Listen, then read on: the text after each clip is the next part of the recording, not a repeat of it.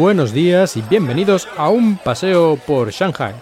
Hoy vamos a hablar de una de las cosas que en China te molestan diariamente, o al menos pueden ser molestas.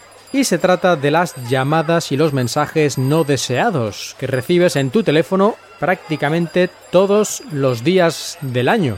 Entiendo que esto no es un fenómeno exclusivo de China, pero a mí esto en otros países no me ha pasado tanto. No sé si es que he sido muy afortunado o qué, pero aquí cada día recibo entre 3 y 4 mensajes de publicidad no deseada y cada semana también 3 o 4 llamadas no deseadas. Por suerte, mi teléfono, un Huawei, tiene un filtro ya integrado para este tipo de cosas, pero a mí lo que me resulta más gracioso son las categorías en las que están divididas este tipo de llamadas no deseadas. Las categorías que puedes activar o desactivar el bloqueo son llamadas de acoso, llamadas de estafadores, llamadas de publicidad y llamadas de agentes de inmobiliarias. Yo creo que lo más curioso es esto último, ¿no? Porque, a ver, bueno, llamadas de acoso supongo que se refiere a algún tipo también de, de, publicidad, porque no creo que sea un acoso de que te voy a matar o algo así. Las llamadas de publicidad, bueno, eso está claro. Y las llamadas de estafadores, pues también, ¿no? Intentarán engañarte de alguna forma. Hasta aquí todo bien, pero a mí es que esto de que haya una categoría específica para las llamadas de las agencias inmobiliarias, esto es de traca.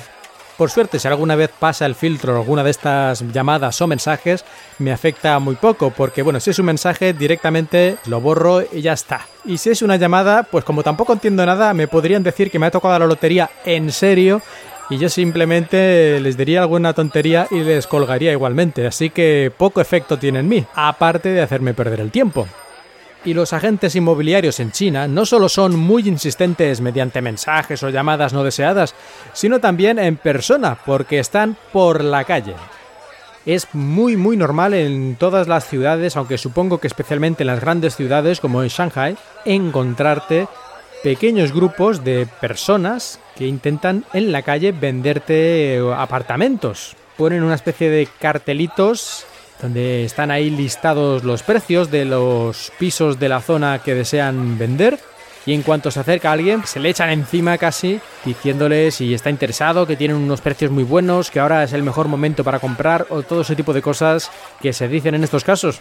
En cualquier salida del metro, sin duda vais a encontrar este tipo de personas. Suelen ir como trajeadas, así elegante más o menos, intentando poner una pátina de seriedad y fiabilidad a algo que en mi opinión la mayoría de los casos son, no sé si llegan a estafadores, pero digamos que yo me fiaría tanto como me puedo fiar de el director del banco.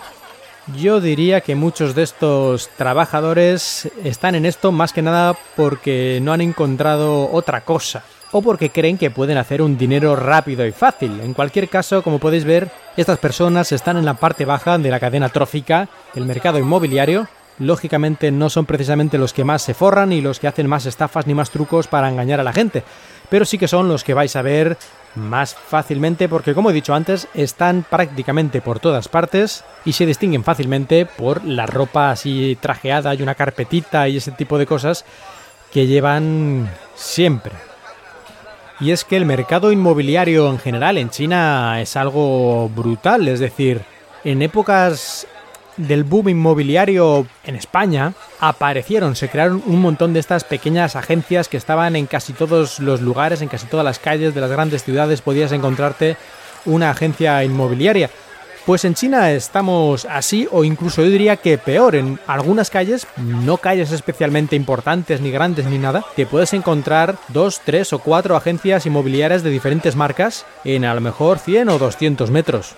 Y dentro de cada una de estas oficinas, perfectamente 10, 15 o 20 trabajadores en sus mesas haciendo llamadas de teléfono y haciendo documentaciones, en fin, trabajando allí. Y luego muchos de ellos son los que van afuera también a captar clientes, como he dicho, al metro o a lugares donde se reúna la gente. Yo tengo un odio bastante importante, no por las personas en sí, que al fin en cierta manera son también víctimas, sino por el sistema y por lo que representa toda esta empresa inmobiliaria de la venta-compra de pisos, que en China es una de las principales formas de inversión y por lo tanto, por eso en China ha habido, y yo creo que todavía hay, aunque a veces dicen que ya no tanto, una burbuja inmobiliaria impresionante. Hay muchísimo que hablar de todo este mercado inmobiliario. De momento lo voy a dejar aquí, que ya llevamos unos minutitos hablando del tema, pero seguro que volveré porque hay muchísimo que decir. Además, yo hace unos años estuve buscando piso y al final por fin conseguí comprar uno, así que tengo bastante que contar, pero lo haremos poco a poco en varios episodios. Muchas gracias por escuchar y espero que hayáis disfrutado de este paseo por Shanghai.